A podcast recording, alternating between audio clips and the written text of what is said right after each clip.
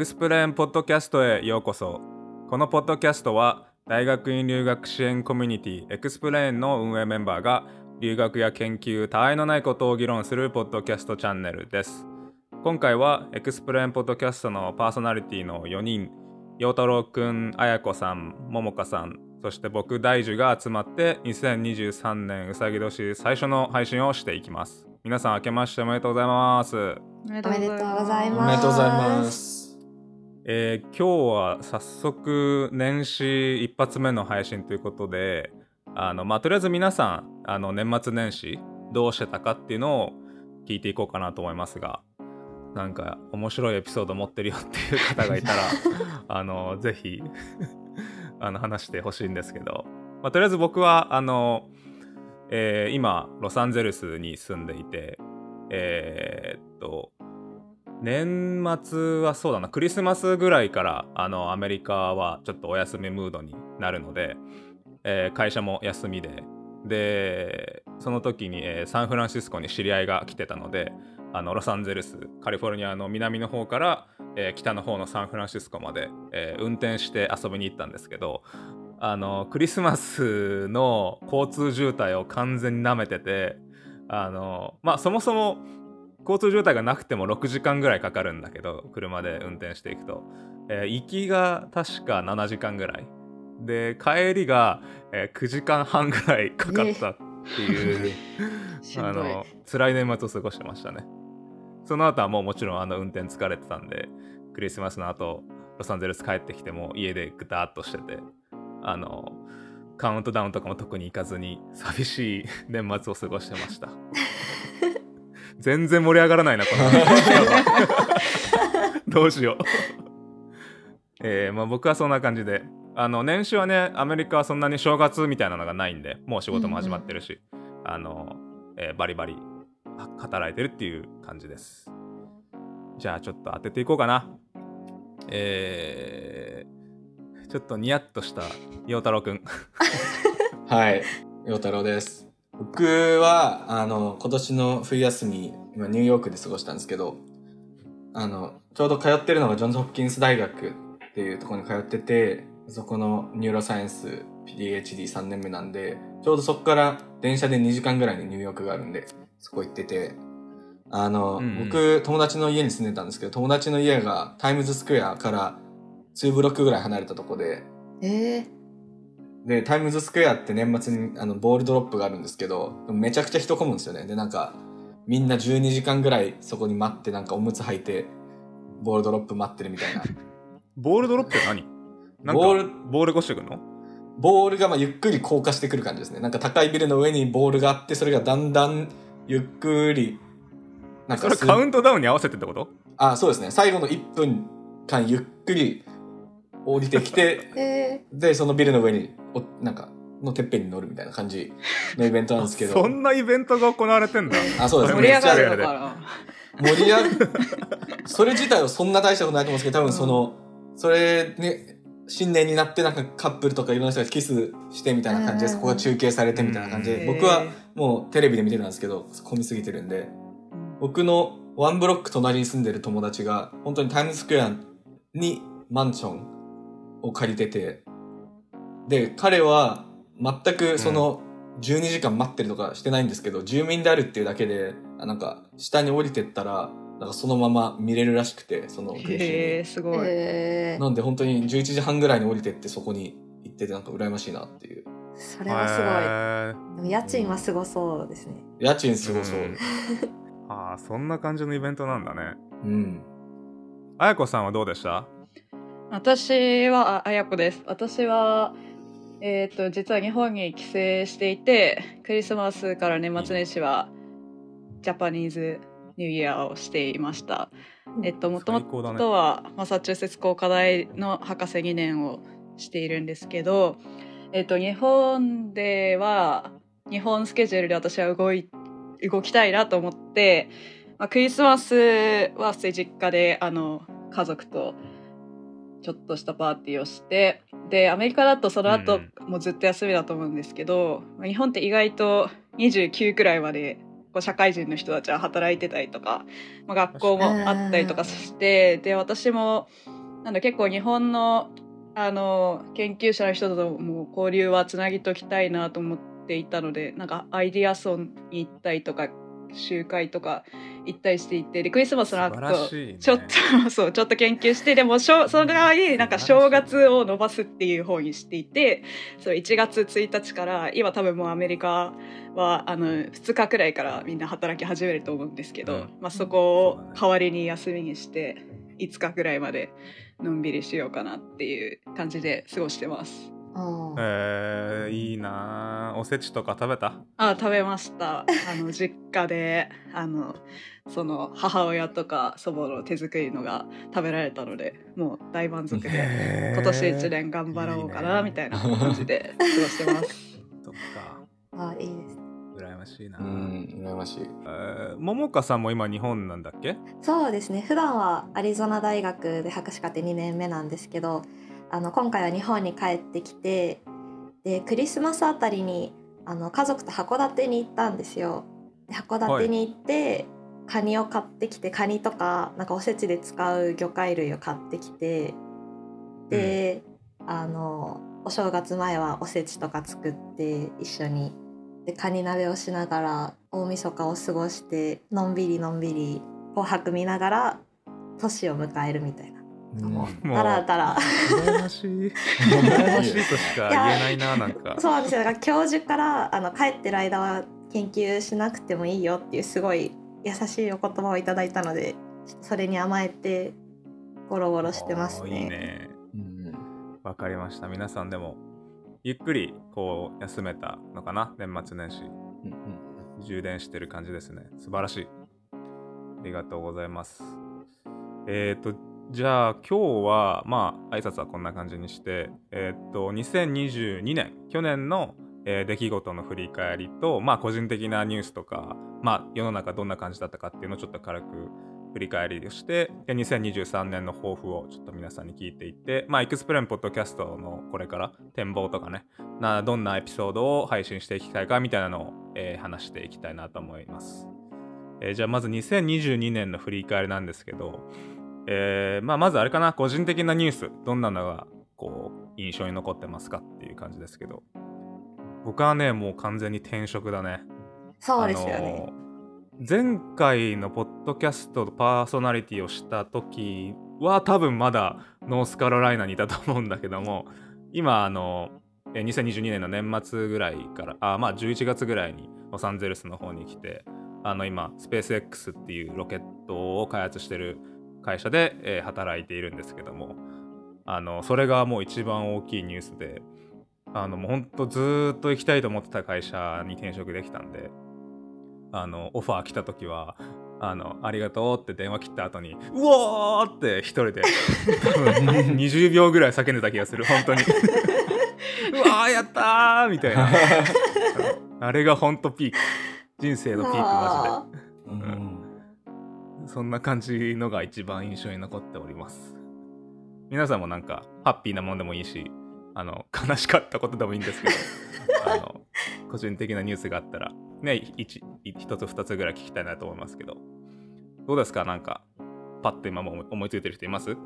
あ、でも、そうですね。僕はなんか真面目なニュースで言うと、あの、博士に、正式な博士課程になるための試験の qualification exam みたいなのが今年あって、うん。で、あと、それから博士論文でこれいうことをやるっていう、なんかプロポーザル、thesis proposal defense っていう試験が、それを発表する試験みたいなのがあって、が今年どっちもあったんで、あ、まあ一応通過、まあ通過儀礼みたいな感じなんで、ありがとうございます。まあ落ちましたみたいな話。落ちることはないって言われてる試験なんですけど、まあなんか、そうなんだ。やりきったっていう意味では良かったのと、まあ、あと真面目じゃないやつで言うと、コロナ期間中に走り始めて、ほで、うん？なんか去年、うん。今年とハーフマラソンやったんですけど、なんか去年が走った時が2時間3分っていうので、せっかくなら2時間切りたいなと思ってたんで、で、今年2時間をギリ切って1時間58分で、なんかそれをみんなに言いふらしてみんなからキプチョゲだねっていうふうに言われて、まあ、キプチョゲってあの、フルマラソン2時間切った人なんですけど、まあなんか、キプチョゲとしてなんか、2時間切れてよかったなっていうのは。いやそれは真面目なニュースじゃない。あ、本当ですか？いや、でもなんか、走全ってる人から然真面目なニュースだと思うんだけど。ちょっと走ってる人からするとなんか2時間って大したことない感じだと思うんですけど、あそうなんだ。えあとキプチョゲって何？っていうあ、キプチョゲは、あの、マラソンの、あの、世界記録持ってる人で、人人類で初めて2時間を切ったっていうフルマラソンで。ーうん。へえ正式記録じゃない全然。知らなかったわ、あ、本当ですか？うん、ごめん拾えなかったわちょっと。なるほどね。ありがとうございます。どうですかお二人？あやこさんももかさんは？さっきの qual の流れでいくと私はアカデミックで大きくあったのはその qual があったの qualification exam があったのとあと初めての学会に参加したことなんですけどあの qual なんか4教科全てをあの最低点満たさないと合格できないっていうテストなんですけどうん。1教科落として最新になったっていうのうんうがんありますね。え待って今さらっと言ったけど いや落ちたって話をしてる今落ちたって話をしてます。落ちてでまあなんかあの一応その祭祀がついててそれはオーラルでやるんですけどそれがあと1ヶ月後ぐらいに控えていておまあまだ、まだ現在進行形で？それ現在進行形であるんですよ。でなんか一応あの2教科落としたら本当になんだろうみんなから憐れみの目をなんかもらうみたいな感じなんですけど1教科はよくあることらしくてそう、まあ、だからそれでパスして次はハッピーにし過ごしたいなと。そうだね。うんなんか普通に悲しいニュースが出てきた。あごめんなさい。ちょっとやっぱこれカットしてもいいかもしれない。違う違う違う。全然いい全然いい。ね。こっからもうね登り登っていくしかないから、ね、そうですね。素晴らしい素晴らしい。そうですね。であとはそう初めての学会に参加してなんかいろんな人に話しかけなきゃと思ってあの話しかけてったら教授に間違えて話しちゃってあの生徒だと思って話しかけたら教授だったみたいなことがあったりとか。なるほどなるほど。まだ学会での振る舞いをちゃんとあのつかめてないなみたいなちょっと手探り状態で、えー参加してでも楽しかった記憶がありますね。桃子さん分野何でしたっけ？光工学っていうあれですね望遠鏡とか。うん大学院がアリアリゾナ大学。アリゾナ大学でいいのか、うんうんうん。そうですそうです。あでも楽しかったこと言っていいですか？一応。なんか。いいいいですよ。ちょっとクオールが重すぎたので。うん。でパーソナルな方ではあの旅行結構行ってあの6月にあの綾子さんに会いにボストンに行って、おおー、うん、来てたね。で10うんき であと11月のサンクスギビングも逆に綾子さんとその他の友達がアリゾナに来てくれてみんなでベガスとグランドキャニオンといろいろ回るっていうことをしました。それは楽しかった。おおそれはいいね。うんううんん素晴らしい。わかりました。ありがとうございます。ばうん。はい。そこは、うん。えー、あやこさんどうですか？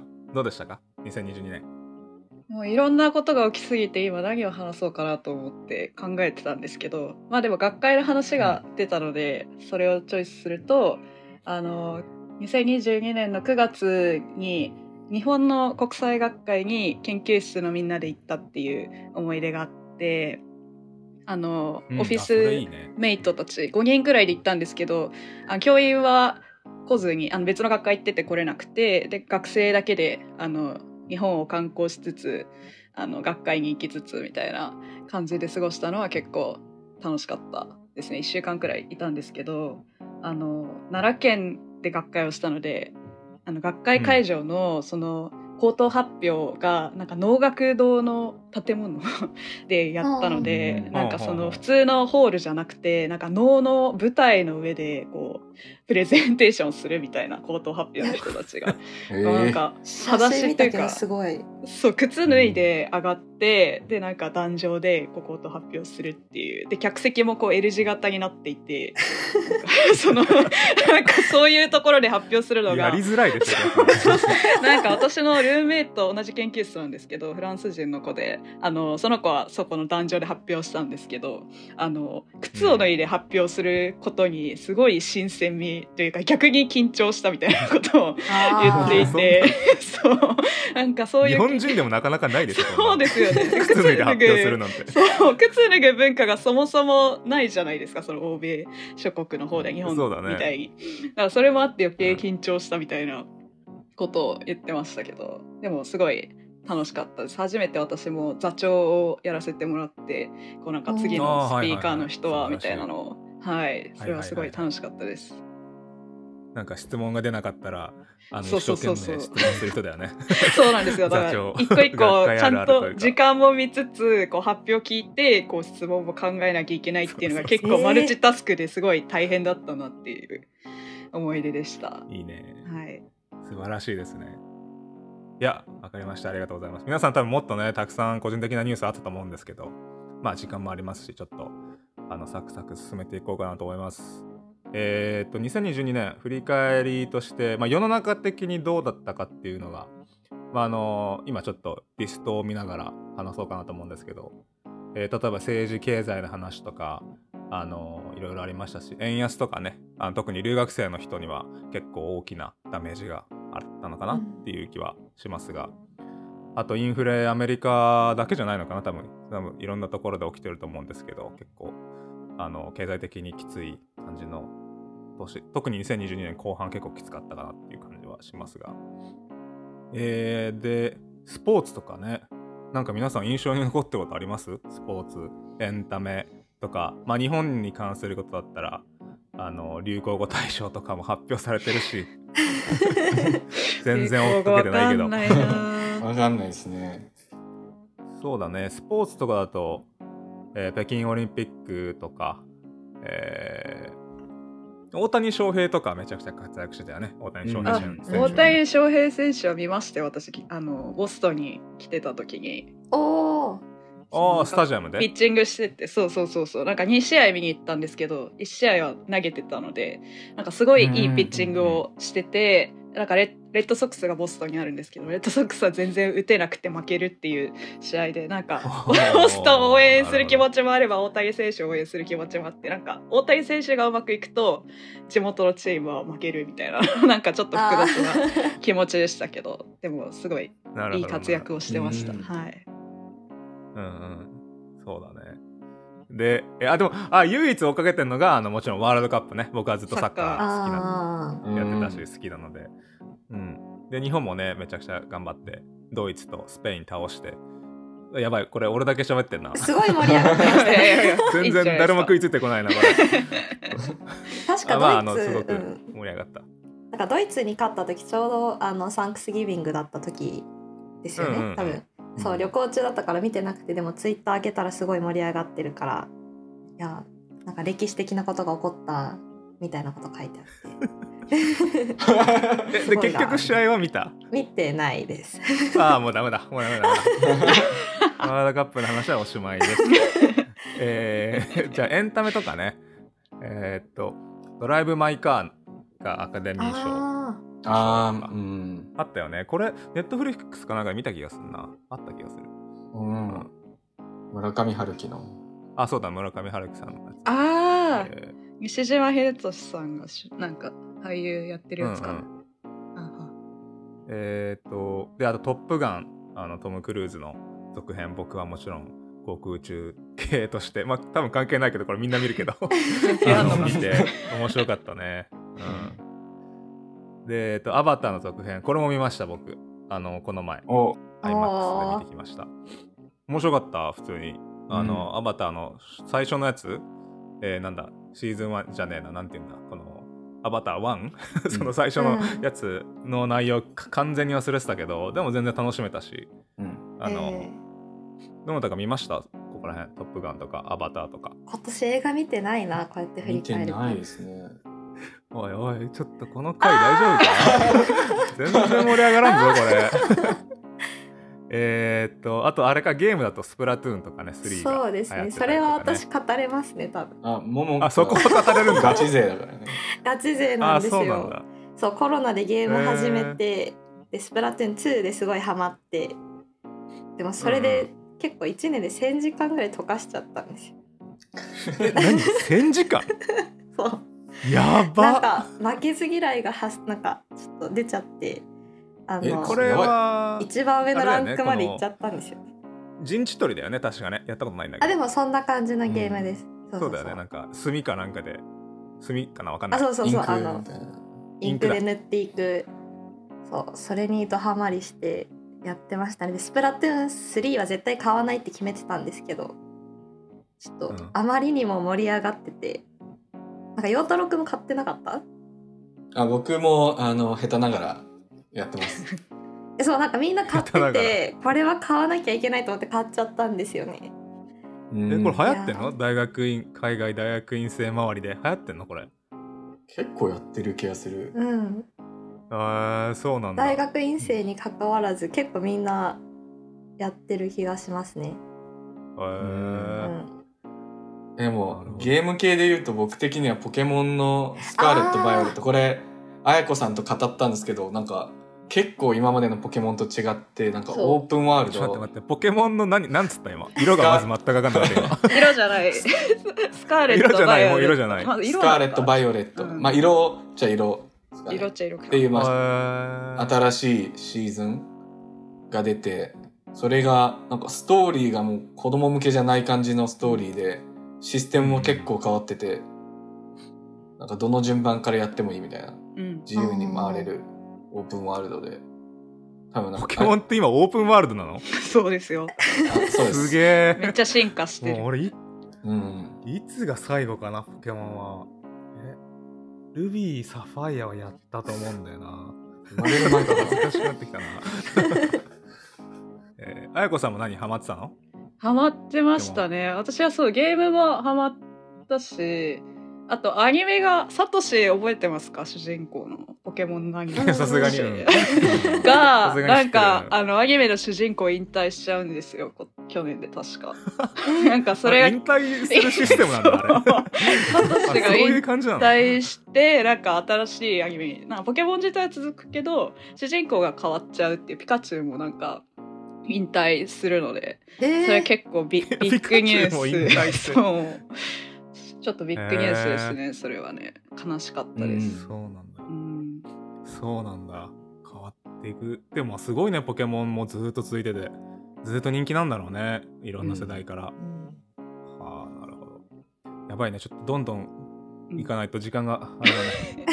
えーっとあとあれかな？日本だと簡単に振り返るあのいい手段としてあの流行語大賞のねノミネートとか大賞作品とかを見ていけばいいかなと思うんですけど一切わからんっていう 感じになってるな、うんえー村上様が対象なのかな？うんそうだね。うん。それがわからんっていう。村上選手。東京ヤクルトスワローズの野球の村村上選手が大活躍したってことね。ああ、すごいね。めっちゃ活躍してんね。なんかいろいろ説明見てるけど。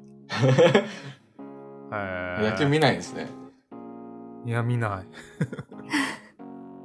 で、まあいろいろとね、あのトップ10で、えーいろいろありますね。キツネダンス。はあ。これ日ハムのの応援団とかチアリーダーがやってたあ、これも野球か。うん野球ですうんはいはいはいはい。ああそうなんだ、なるほどね。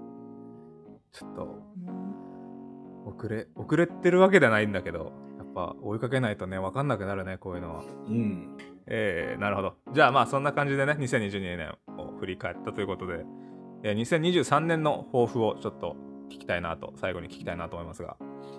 えーまあまずねあの実はね2022年の最初の正月一発目のエクスペルのポッドキャストで2022年の抱負っていうのをこの中だと僕とあれみんあももかさんは今年からだからね、うんあ2022年からだけど。陽太郎くんもあやこさんもね去年の抱負あの覚えてますか？すっかり忘れてました。うん、僕も忘れてました。うん。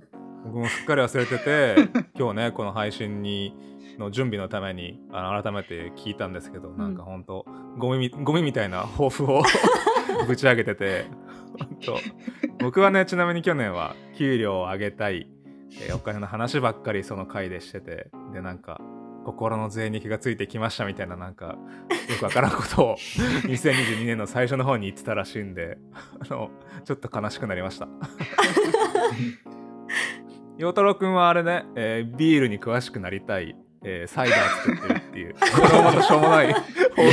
しょうもないそんな、抱負そだんそんな人の抱負を、そんな悪く言わないでください。普通はもっとなんかねこう夢とか希望に満ちたさ抱負をぶち上げるのが あのー大事なんじゃないの？これって、まあ、現実的なやつとして、あげてたんですかね。うん、ビールに詳しくなった？いや、あの、完全に忘れてました。全然なってない気がします。マジかよ。あやこさんだけ 素晴らしいよ。いろいろ研究超真面目。してアメリカのいろんな学会に行くっていう。うんうんこれはどうですか？叶いましたか？まあ結構学会には割と1年目にしては参加したのかなっていう記憶がありますね。まあだ初めてなんかアメリカのそのアメリカの大学院生として初めてそのアメリカの地震学会に参加したんですけどそれはシアトルでやっててシアトル行ったのが初めてだったのでそれはすごいあの、あとまあパンデミック明けっていうのもあってこう対面でいろんな研究者の人と議論するのがまあ2年ぶりくらいでそうだね。そういう意味ではすごい充実してましたね。すごい真面目。私だけすごいなんか真面目な話になっちゃった。いやいやいやいや。じゃあそれを踏まえて今年の抱負はあやこさん。ああ今年はでも去去年結構ネットワーキングを頑張ったので今年はもうちょっと自分自身の研究の成果をこう出していきたいなっていうのはあります。あの陽太郎くんが去年受けたように私もその進級試験みたいなのがあるんですよ今年。その PhD キャンディデートになるための、でそこでその研究発表をしなきゃいけないのでその準備を、うん。まあ上半期は頑張って下半期は将来どんな研究しようかなみたいなのを考える機会にしたいかなって思っていますすっごい真面目な回答になっちゃった。真面目。なんかなんか面白さを入れたかったんですけど。すいません。来年は面白いこと言えるように頑張ります。えなんかでもこれまた。あやこさんと二人でオーロラとか見に行くみたいな話。あそれはいいね。オーロラ見に行くって結構大変だと思うからね。寒そうで。すよね。寒いとこ苦手なんで 実現するか。なそれがももかさんの2023年の抱負ってことでいい？じゃんじゃあそうします。オーロラはちょっとでもあれかな。辛いかなあでも夢は大きくオーロラ見に行くで行きたいと思いまわすかりました。うん。えー、じゃあ陽太郎くんはどう？抱負あります？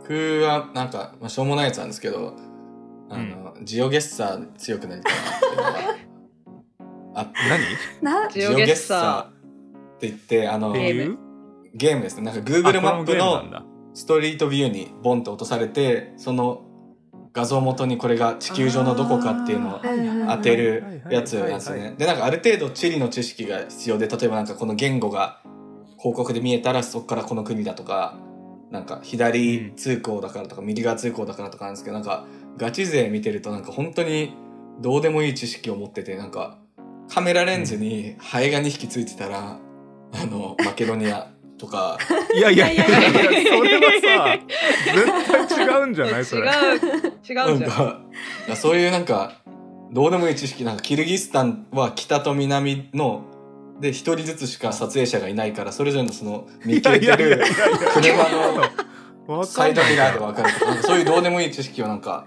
極めたいなっていうのがありますね。なるほどね。うん。それちょっと面白いねきやあの極めたらうんなんかどうでもいい豆知識として持っておきたいなっていうああ感じですね。じゃあ頑張って2023年頑張ってね 頑張ります。大樹さんはどうですか？今年の抱負は。今年はあの真面目にあの新しい会社とかチームにどんどん貢献できるように 頑張りたいと思います 以上です。すいません。以上です。真面目。真面目ですね。はい。え真面目にしました。えーそうですね。皆さんありがとうございました。結構ちょっと長くなっちゃいましたけど。あのまあ今年もね2023年エクスプレーンポッドキャスターあの、まあ、基本的には毎週配信でいろんなエピソードいろんないろんな特集をしていく予定なのであのリスナーの皆さんもどんどん、えー聞いて聞いていただけたらなと思います。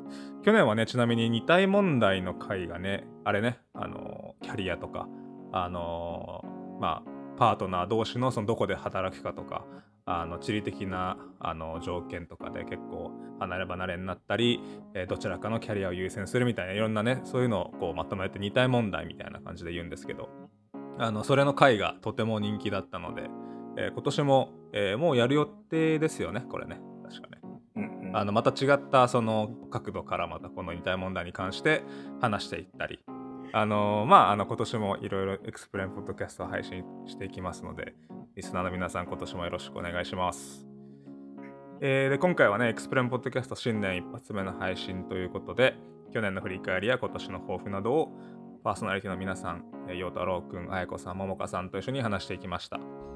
えーっと、 XPLANE が運営している Slack コミュニティでは2023年も大学院留学関連のイベントを開催したり情報発信をしていきます。えー大学院留学を検討中の方や海外大学院生とオンラインでつながりたい方はぜひこのコミュニティで交流していければと思います。詳細はエクスプレーンのウェブサイト explain.jp へお越しください。エクスプレーン留学で検索すると出てきます。そして、あのまあ、今年もね、いろいろいろんなトピックを選んで配信していく予定です予定ですけども、リアクションや感想、リクエストなどを、えーお便りフォームを用意しているので、えーそちらで、えー何か送ってくだされば僕らが触れる機会がありますので、ぜひご連絡ください。えーでは、次のエピソードでお耳にかかりましょう。パーソナリティの皆さん、今年もよろしくお願いします。お疲れ様でした。お疲れ様でした。